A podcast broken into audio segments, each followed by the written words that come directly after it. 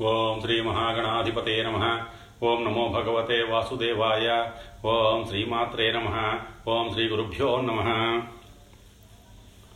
శ్రీదేవి భాగవతం ఎనభై మూడవ భాగం. కలియుగం లక్షణాలు సాల గ్రామాలు శివశక్తులు జగన్నాథుడు కలియుగంలో పదివేల సంవత్సరాల తరువాత భారత భూమిని విడిచిపెట్టి స్వస్థలం చేరుకుంటారు.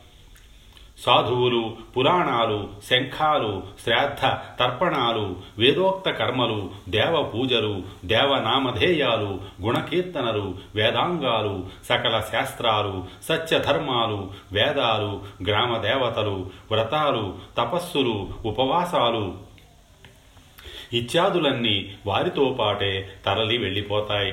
అటుపైని భూగోళం నిండా వామాచారులు మిగులుతారు. కపటులు మిథ్యావాదులు మిగులుతారు. తులసి కలికానికైనా కనిపించదు. ఏ పూజలు ఉండవు. పొట్ట పూజ తప్ప. అందరూ శఠులు క్రూరులు దాంభికులు అహంకారులు చోరులు హింసకులు అయిపోతారు.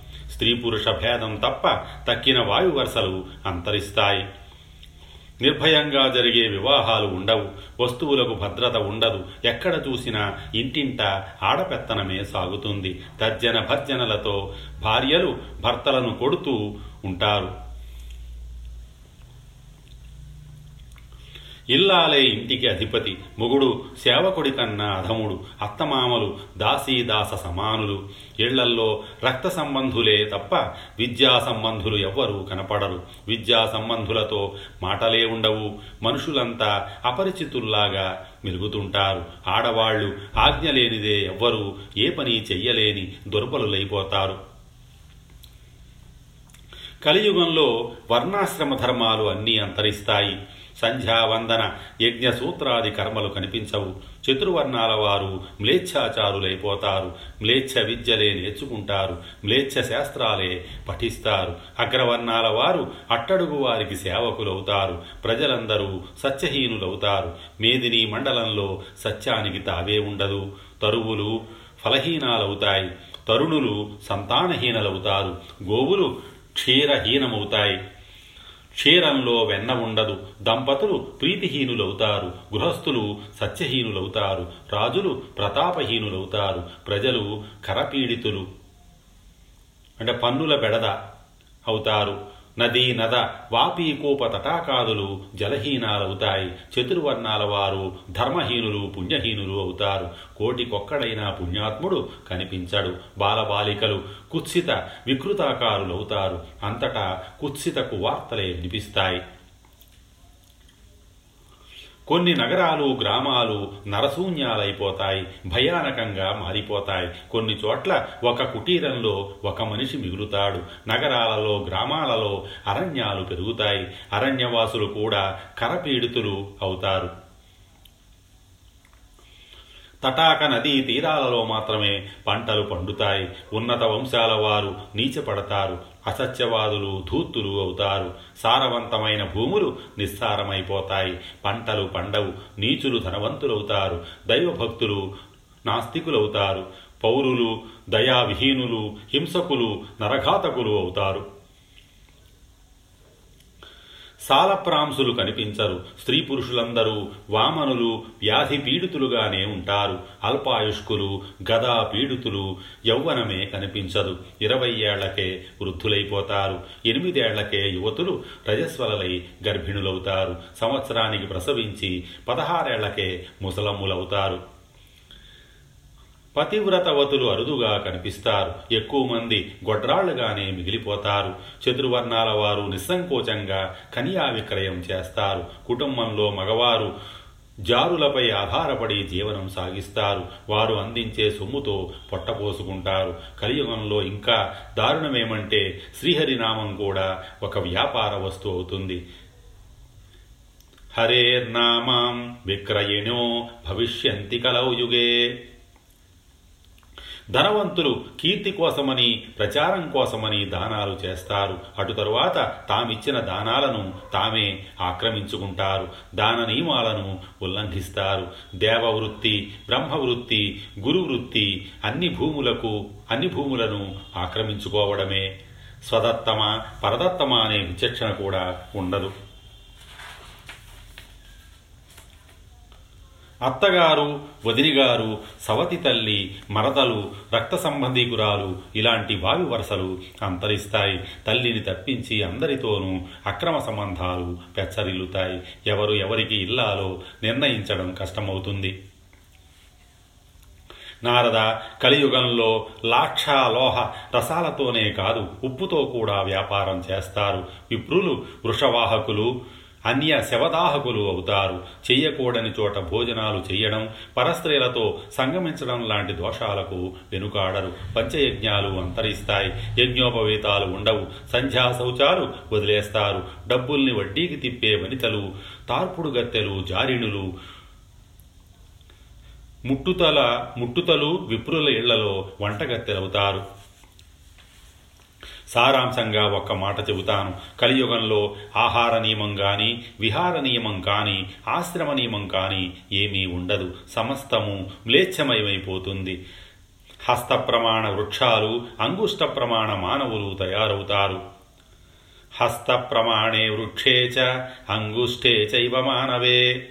ఈ స్థితి వచ్చేసరికి విష్ణు యశస్కుడు అనే విప్రుడికి పుత్రుడుగా కలికి నామధేయంతో నారాయణుడు కళాంశగా అవతరిస్తాడు. మహాబలిష్ఠుడై సుదీర్ఘ కరవాలంతో ఎత్తైన గుర్రం మీద భూగోళమంతటా వీరవిహారం చేస్తూ మ్లేచ్ఛుల్ని సంహరిస్తాడు. మూడు రాత్రులలో పృథివిని మ్లేచ్ఛశూన్యం చేస్తాడు. వెంటనే అంతర్ధానం చెందుతాడు. విప్రస్య విష్ణు యశస పుత్ర కల్కిర్భవిష్యతి నారాయణకళాంశస్య భగవాన్ బలినాంబరः దీర్ఘేణ కరవాలేన దీర్ఘఘోటకవాహనः మ్లేచ్ఛశూన్యాం చ పృథివీం త్రిరాత్రేణ కరిష్యతి. పునఃసృష్టి. అప్పుడు జగత్తు అంతా అరాచకమవుతుంది ఆరు రేయింబవళ్ళు కుండపోతగా స్థూలధారలతో వర్షం కురుస్తుంది. భూగోళం జలమయమైపోతుంది. వృక్షాలు కానీ గృహాలు కానీ దేశాలు కానీ ఏమీ ఉండవు. అటుపైని ద్వాదశ ఆదిత్యులు ఉదయిస్తారు. నీరంతా ఆవిరైపోతుంది. నేల ఎండుతుంది. కృతయుగం ప్రారంభమవుతుంది. సత్వగుణ సంపన్నుడు తపోనిరతుడు ధర్ముడు అవతరిస్తాడు.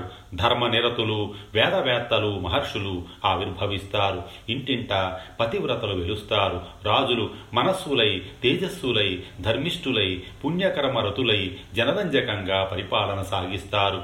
వైశ్యాది జాతుల వారంతా పెద్దలను గౌరవిస్తూ తమ తమ వృత్తులలో ధార్మికులై ప్రజాసేవ చేస్తారు. చతుర్వర్ణాల వారు దేవీ భక్తి పరాయణులవుతారు. అందరూ దేవీ మంత్ర జపపరాయణులు ధ్యానపరాయణులు అవుతారు. శృతి స్మృతి పురాణజ్ఞులై తదనుగుణంగా జీవయాత్ర సాగిస్తారు. కృతయుగంలో ధర్మం నాలుగు పాదాల నడుస్తుంది. అధర్మం కలికానికైనా కనిపించదు. సత్సంతానం కోసం ఋతుకాల సంపర్కాలే తప్ప దంపతుల మధ్య విపరీత కామోపభోగాలు ఉండవు. త్రేతాయుగంలో మూడు పాదాలు ద్వాపరంలో రెండు పాదాలు కలియుగారంభంలో ఒక పాదముగా నడిచిన ధర్మం చిట్ట చివరికి పూర్తిగా లోపిస్తుంది. కృతయుగంలో పునరుజ్జీవించి నాలుగు పాదాల నడుస్తుంది. ధర్మస్త్రిపాచ్ఛ త్రేతాయాం ద్విపాచ్ఛ ద్వాపరే తత కలౌ వృత్తే చైకపొచ్చ చైకపాచ్ఛ సర్వలుప్తిస్థత పరం. నారద కృతయుగంలో కాల విభజన స్పష్టంగా ఉంటుంది. నాలుగు జాముల కాలం ఒక పగలు అలాగే ఒక రాత్రి. రేయి పగలు కలిసి ఒక వాసరం. అంటే రోజు ఏడు రోజులు ఒక వారం పదహారు తిథులు ఉంటాయి. పదిహేను రోజులు ఒక పక్షం రెండు పక్షాలు కలిసి ఒక మాసం. అంటే ముప్పై రోజులు రెండు నెలలు ఒక ఋతువు ఆరు నెలలు ఒక ఆయనం పన్నెండు నెలలు అంటే రెండు ఆయనాలు ఒక సంవత్సరం. ఈ సంవత్సరాలు ఐదు విధాలు. మానవులకు ఒక సంవత్సరం అయితే దేవతలకు అది ఒక పగలు రేయిని. అంటే ఒక రోజు ఇది దేవమానం. మానవులకు మూడు వందల అరవై యుగాలు గడిస్తే దేవతలకు అది ఒక యుగము అవుతుంది. దేవతలకు డెబ్భై ఒక్క యుగాలు ఒక మన్వంతరం. ఇంద్రుడి వయస్సు ఒక మన్వంతరం. ఇరవై ఎనిమిది మంది ఇంద్రులు గడిస్తే అది బ్రహ్మదేవుడికి ఒక అహోరాత్రం. అటువంటి రోజులలో నూటెనిమిది సంవత్సరాలు బ్రహ్మదేవుడి ఆయుర్దాయం. అది నిండితే ప్రాకృత ప్రళయం సంభవిస్తుంది. అంతా జలమైపోతుంది జలమయమైపోతుంది. భూగోళం కనిపించదు. బ్రహ్మ విష్ణు శివాదులు ఉండరు. ఇలాంటి ప్రాకృతిక ప్రళయం జరిగే వరకు ఉన్న కాలమంతా కలిపి శ్రీదేవికి ఒక్క నిమేషమాత్రంగా లెక్క. మహాదేవి కాల ప్రమాణం అంతటిది బ్రహ్మాయుషు శ్రీమాతకు నిమేషకాలం. लये प्राकृतिके जाते याते च ब्रह्मणो मुने निमेषमात्रं कालस्य श्रीदेव्याः प्रोच्यते मुने। నారద అమ్మవారికి రెప్పపాటు కాలంలో బ్రహ్మాండాలు సృష్టింపబడుతున్నాయి నశిస్తున్నాయి మళ్ళీ సృష్టింపబడుతున్నాయి. ఇలా ఇప్పటికీ ఎన్ని సృష్టిలయాలు అయ్యాయో ఎన్ని కలపాలు వెళ్ళాయో వచ్చాయో ఎందరు బ్రహ్మలు అవతరించారో అంతరించారో ఎన్ని బ్రహ్మాండాలు ఏర్పడ్డాయో నశించాయో లెక్క తేల్చి చెప్పడం మానవ మాతృడికయ్యే పనేనా? అలా చెప్పగలిగిన వాడు ఒక్కడే ఒక్కడు. అఖిలాండ కోటి బ్రహ్మాండ నాయకుడు సర్వేశ్వరుడు సచ్చిదానంద రూపధారి బ్రహ్మాది దేవతలంతా అతడి అంశావతారాలు. మహావిరాట్ స్వరూపం కూడా అతడి అంశమే. అందులో ఒక అంశం విరాట్ స్వరూపం అదే పరా ప్రకృతి ఆ ప్రకృతి నుంచే అర్ధనారీశ్వరుడు ఆవిర్భవిస్తున్నాడు. అతడే కృష్ణుడు ద్విభుజ చతుర్భుజ రూపాలతో ద్విధాభూతుడవుతున్నాడు చతుర్భుజుడు వైకుంఠంలో ఉంటే ద్విభుజుడుగా స్వయంగా గోలోకంలో ఉంటున్నాడు. నారద బ్రహ్మాది తృణపర్యంతం సమస్తము ప్రాకృతికమే ప్రకృతి సంభవమే ప్రాకృతికమైన సృష్టి సర్వస్వము నశ్వరమైనదే కాలాంతరాన ప్రళయంలో నశించిపోయేదే. బ్రహ్మాది తృణపర్యంతం సర్వం ప్రాకృతికం భవేత్ యజ్జత్ ప్రాకృతికం సృష్టం సర్వం నశ్వరమేవచ ఇటువంటి సృష్టికి హేతుభూతమైనది పరబ్రహ్మతత్వం. అది నిత్యం సత్యం సనాతనం స్వేచ్ఛామయం నిర్గుణం ప్రకృతికి ఆవలిది ఉపాధిరహితం ఆకారరహితం భక్తానుగ్రహకాత భక్తానుగ్రహ తారకం దానిని తెలుసుకున్నందువల్లే బ్రహ్మదేవుడు ఈ బ్రహ్మాండాలను సృష్టించగలుగుతున్నాడు. శివుడు మృత్యుంజయుడై ఉపసంహరించగలుగుతున్నాడు. విష్ణుమూర్తి మహామహిమాన్వితుడై కాపాడగలుగుతున్నాడు. ఈ ముగ్గురికి ఈ మూడు శక్తులు ఆ పరబ్రహ్మ తత్వోపాసన వల్లనే లభిస్తున్నాయి. అదే మహామాయ అదే పరాప్రకృతి సర్వశక్తిమయి ఈశ్వరి భగవతి సచ్చిదానంద రూపిణి ఆ తత్వాన్ని సేవించడం వల్లనే సావిత్రి వేదమాతయ్యై వేదాధిష్టాన దేవత కాగలిగింది. వేదవేత్తల పూజలు అందుకుంటోంది. సర్వ విద్యాధిదేవతగా విశ్వమానవ కోటితో ఆరాధింపబడుతోంది. ఆ మహామాయయే సర్వగ్రామాధిదేవత. సర్వసంపత్ప్రదాయిని సర్వేశ్వరి సర్వవంద్య సర్వులకు పుత్రదాయిని సర్వస్తుత సర్వజ్ఞ సర్వ దుర్గాత్తినాశిని కృష్ణ వామాంస సంభూత కృష్ణ ప్రాణాధిదేవత కృష్ణ ప్రాణాధిక రాధిక. పత్నిగా కృష్ణుడి వక్షస్థలంలో శాశ్వతంగా స్థానం సంపాదించుకుంది. ఆ మహాదేవి ఒకప్పుడు శతశృంగ పర్వతం మీద దివ్య వర్ష సహస్రాలు తపస్సు చేసింది. కృష్ణుడు ఆమెను వక్షస్థలం మీద నిక్షేపించుకున్నాడు. కృపాన్వితుడై విలపించాడు. అతి దుర్లభమైన వరాన్ని ఆమెకు అనుగ్రహించాడు. ప్రాణప్రియ నువ్వు శాశ్వతంగా నా వక్షస్థలం మీదనే ఉండు. నాకు భక్తురాలివై ఉండు. సౌభాగ్యంలో గౌరవంలో ప్రేమలో నువ్వే శ్రేష్టవు నువ్వే జ్యేష్ఠవు నాకు అత్యంత ప్రేయసివి వరిష్టవు గరిష్టవు. నేను నిన్ను స్తుతిస్తాను పూజిస్తాను. నేనెప్పుడూ నీకు వసుడను నీకు సాధ్యుడను అని శ్రీకృష్ణ పరమాత్మ ఆ లలనకు వరమిచ్చి సపత్నీరహితయైన ప్రాణవల్లభగా స్వీకరించాడు.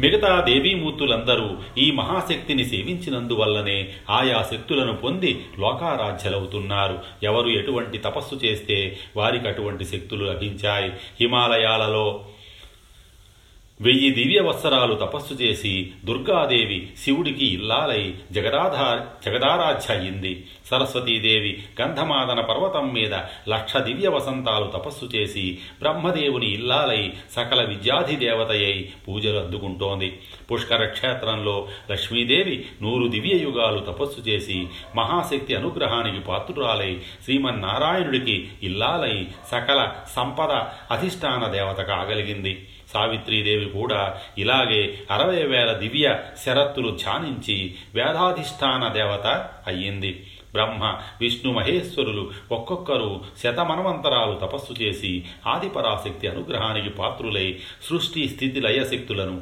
పొందగలిగారు. ఆయా పదవులను అందగలిగారు. శ్రీకృష్ణుడు స్వయంగా ఆ పరాశక్తిని దశ మన్వంతరాలు ఆరాధించి గోలోకాధిపత్యం పొందగలిగాడు. ఇప్పటికీ అక్కడ ఆనందిస్తున్నాడు. ధర్ముడు కూడా దశ మన్వంతరాలు ఉపాసించి సర్వప్రాణుడు సర్వపూజ్యుడు సర్వాధారుడు కాగలిగాడు. ఇలాగా దేవిని ఆరాధించినంతవా ఆరాధించిన వారంతా లోకారాధ్యులు అయ్యారు. మునులు మనువులు రాజులు బ్రాహ్మణులు దేవిని ఆరాధించి శక్తి సంపన్నులై ప్రజలకు ఆరాధ్యులయ్యారు. నారద గురుముఖత నేను విన్న పురాణగాథను సమగ్రంగా నీకు వివరించాను. ఇంకా ఏమి వినాలనుకుంటున్నావో చెప్పు అని ముగించాడు నారాయణ మహర్షి. భూదేవికి వరాహస్వామి వరాలు. సౌనకాది మహామునులారా శ్రద్ధగా వింటున్నారా అని హెచ్చరించి నారద నారాయణ సంవాదాన్ని సూతుడు కొనసాగించాడు. నారదుడు నారాయణ మహర్షిని మళ్ళీ ఇలా అడిగాడు. మహర్షి మహాదేవికి రెప్పపాటు కాలంలో బ్రహ్మదేవుడు అంతరిస్తాడు అన్నావు. ప్రాకృతిక ప్రళయం వస్తుంది అన్నావు. సృష్టి అంతా జలమయమై భూగోళం అదృశ్యమవుతుంది అన్నావు. అప్పుడు మరి ఆ మహాదేవి ఎక్కడ ఉంటుంది? పునఃసృష్టికి ఆవిడ ఎలా ఆవిర్భవిస్తుంది? ఏ రూపాన్ని ధరిస్తుంది? మంగళప్రదమైన దేవి జన్మకథను వినిపించి నన్ను అనుగ్రహించు అని నారదుడు వేడుకొన్నాడు. నారాయణ మహర్షి సంతోషించి కథనం ఆరంభించాడు. నారద సర్వ సృష్టికి ఆదియందు మహాదేవు ఉంటుందని వేదం చెబుతోంది. ఆరంభంలో ఆవిర్భావము ప్రళయాంతంలో తిరోభావము సహజం. ఇంకా వసుధ ఎలా ఆవిర్భవించిందో చెబుతాను తెలుసుకో. మధుకైటభుల మేధస్సుతో ఏర్పడిందని అందుకే మేదిని అనే పేరు వచ్చిందని కొందరన్నారు. పుష్కర క్షేత్రంలో ధర్ముడు చెప్పగా విన్న మరొక వృత్తాంతం ఉంది. అదేమిటంటే జలమయమైన సృష్టిలో మునిగి ఉన్న మహావిరాట్ స్వరూపుడి శరీరంలోకి రోమరంధ్రాల ద్వారా ఈ భూమి ప్రవేశించి అదృశ్యమవుతుందట. పునఃసృష్టికి అతడి మనస్సు సంకల్పించినప్పుడు మళ్ళీ అవే రోమరంధ్రాల నుంచి భూమి ఆవిష్కరించి గట్టిపడి నీటిలో తేలుతుందట. ఇది ప్రతి ప్రళయంలోనూ జరుగుతూనే ఉంటుంది. ప్రత్యేకం ప్రతిలోమ్నాం చ కూపేషు సంస్థితా సదా. ఆవిర్భూతా తిరోభూత సజలా చ పునః పునః. ఆవిర్భూతా సృష్టికాలే తజ్జలో పర్యుపస్థిత. ప్రళయే చ తిరోభూత జలస్యాభ్యంతరే స్థిత. ప్రతి విశ్వంలోనూ ఇలా వసుంధర శైలకానన సాగర ద్వీప గ్రహ చంద్రార్క సంయుతంగా ఆవిర్భవిస్తూ ఉంటుంది. త్రిమూర్తులు దిక్పాలకులు దేవతలు యథాతథంగా అవతరిస్తూ ఉంటారు. ఇదంతా మహావిరాట్ స్వరూపుని సంకల్పము ఆజ్ఞానం. పుణ్యతీర్థాలు పుణ్యభారతము బంగారు నేలలు సప్తవర్ణాలు సప్త పాతాళాలు బ్రహ్మలోకము ధ్రువలోకము అంతా పునఃసృష్టి జరుగుతుంది. ఇలా నిర్మింపబడే సమస్త విశ్వాలు కృత్రిమాలు కనక నశ్వరాలు ప్రళయంలో అంతరిస్తాయి. సృష్టి లయాలు మాత్రమే నిత్యాలు. ఇవి రెండు శ్రీకృష్ణుని ఆత్మ సంకల్పాలు మహావిరాట్ స్వరూపుడి కన్నా పురాతనాలు. ఈ వసుంధరను వరాహ స్వరూపుడైన విష్ణుమూర్తికి భార్యగా మునులు మనువులు స్థుతించారు వీరి కుమారుడు మంగళుడు. ఇతని తనయుడు కుంభసంభవుడు. పంచీకరణ మార్గంలో మూల ప్రకృతి నుంచి ఆవిర్భవించిన ఈ వసుంధర వరాహావతార కాలంలో వారాహిగా అర్చింపబడింది. ఆ పూజా విధానం బహుమంగళప్రదం. అది కూడా తెలియజేస్తాను విను.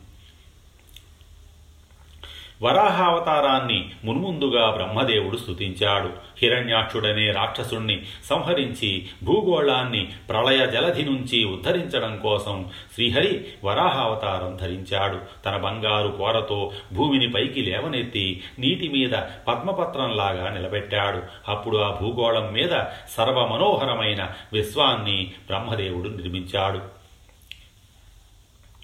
ఆ సమయంలో భూగోళాధిదేవతను వసుంధరను చూసి శ్రీహరి సమ్మోహితుడయ్యాడు. సుందరాకారుడై భూదేవితో ఒక దివ్య సంవత్సర కాలం రహస్యంగా కామక్రీడలు సాగించాడు. ఆ సంభోగ సంస్పర్శల సుఖాతిశయానికి పరవశించిన భూదేవి ఆనంద సంభూర్చిత అయ్యింది. నిరజాణల సంగమం పరస్పరం అత్యంత సుఖప్రదం కదా? విష్ణుమూర్తికి భూదేవి కౌగలింతలో అహోరాత్రాలు క్షణాల్లాగా గడిచిపోయాయి. దివ్య సంవత్సరం గడిచేదాకా స్పృహ రానేలేదు అప్పటికి తేరుకొని స్పృహలోకి వచ్చి ఆ కాముకుడు ఆ కాముకుని విడిచిపెట్టాడు. లీలా విలాసంగా మళ్ళీ వరాహ రూపం ధరించాడు. ధరణీదేవిని ధ్యానించి ధూపదీప నైవేద్యాలతో సింధూరాను లేపనాలతో వస్త్ర పుష్ప బలి ప్రదానాలతో అర్చించి కృతజ్ఞతా సూచకంగా దివ్యవరాలు ప్రసాదించాడు. సర్వాధార శుభస్వరూపిణి వసుంధర ఈ రోజు నుంచి నువ్వు దేవదానవ మానవ కోటులందరి చేత పూజింపబడతావు. శంకుస్థాపనలు చెయ్యాలన్నా గృహప్రవేశాలు జరగాలన్నా వాపీకూప తటాకాదుల్ని నిర్మించాలన్నా వ్యవసాయం మొదలు పెట్టాలన్నా మానవులందరూ ముందుగా నిన్ను అర్చిస్తారు.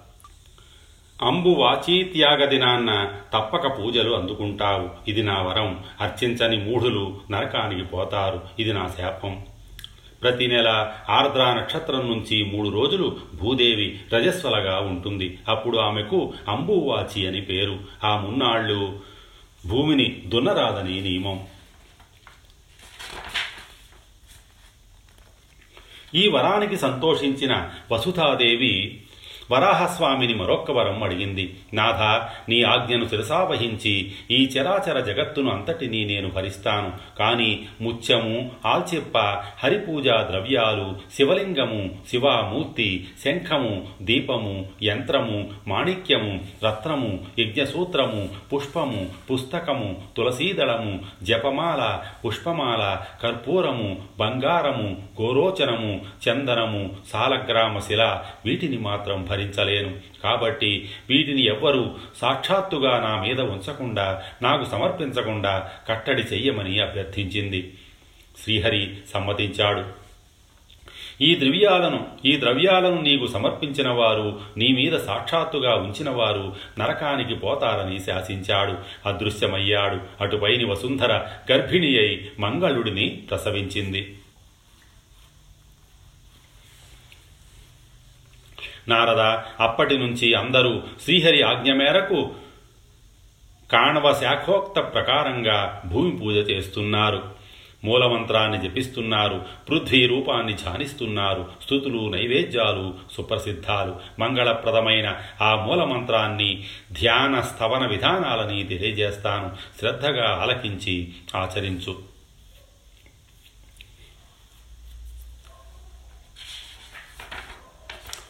మొట్టమొదటగా పృథివీదేవిని వరాహమూర్తి శ్రీహరి పూజించాడు. అటుపైని బ్రహ్మదేవుడు అర్చించాడు ఆ తరువాత మునులు మనువులు మానవులు ఉపాసించారు. ధ్యాన స్థవన మంత్రాలు ఏమిటంటే ఓం హ్రీం శ్రీం క్లీం వసుధాయై స్వాహ అనే మంత్రంతో విష్ణువు అర్చించాడు. భూదేవి తెల్ల కలువ రంగులో ఉంటుంది.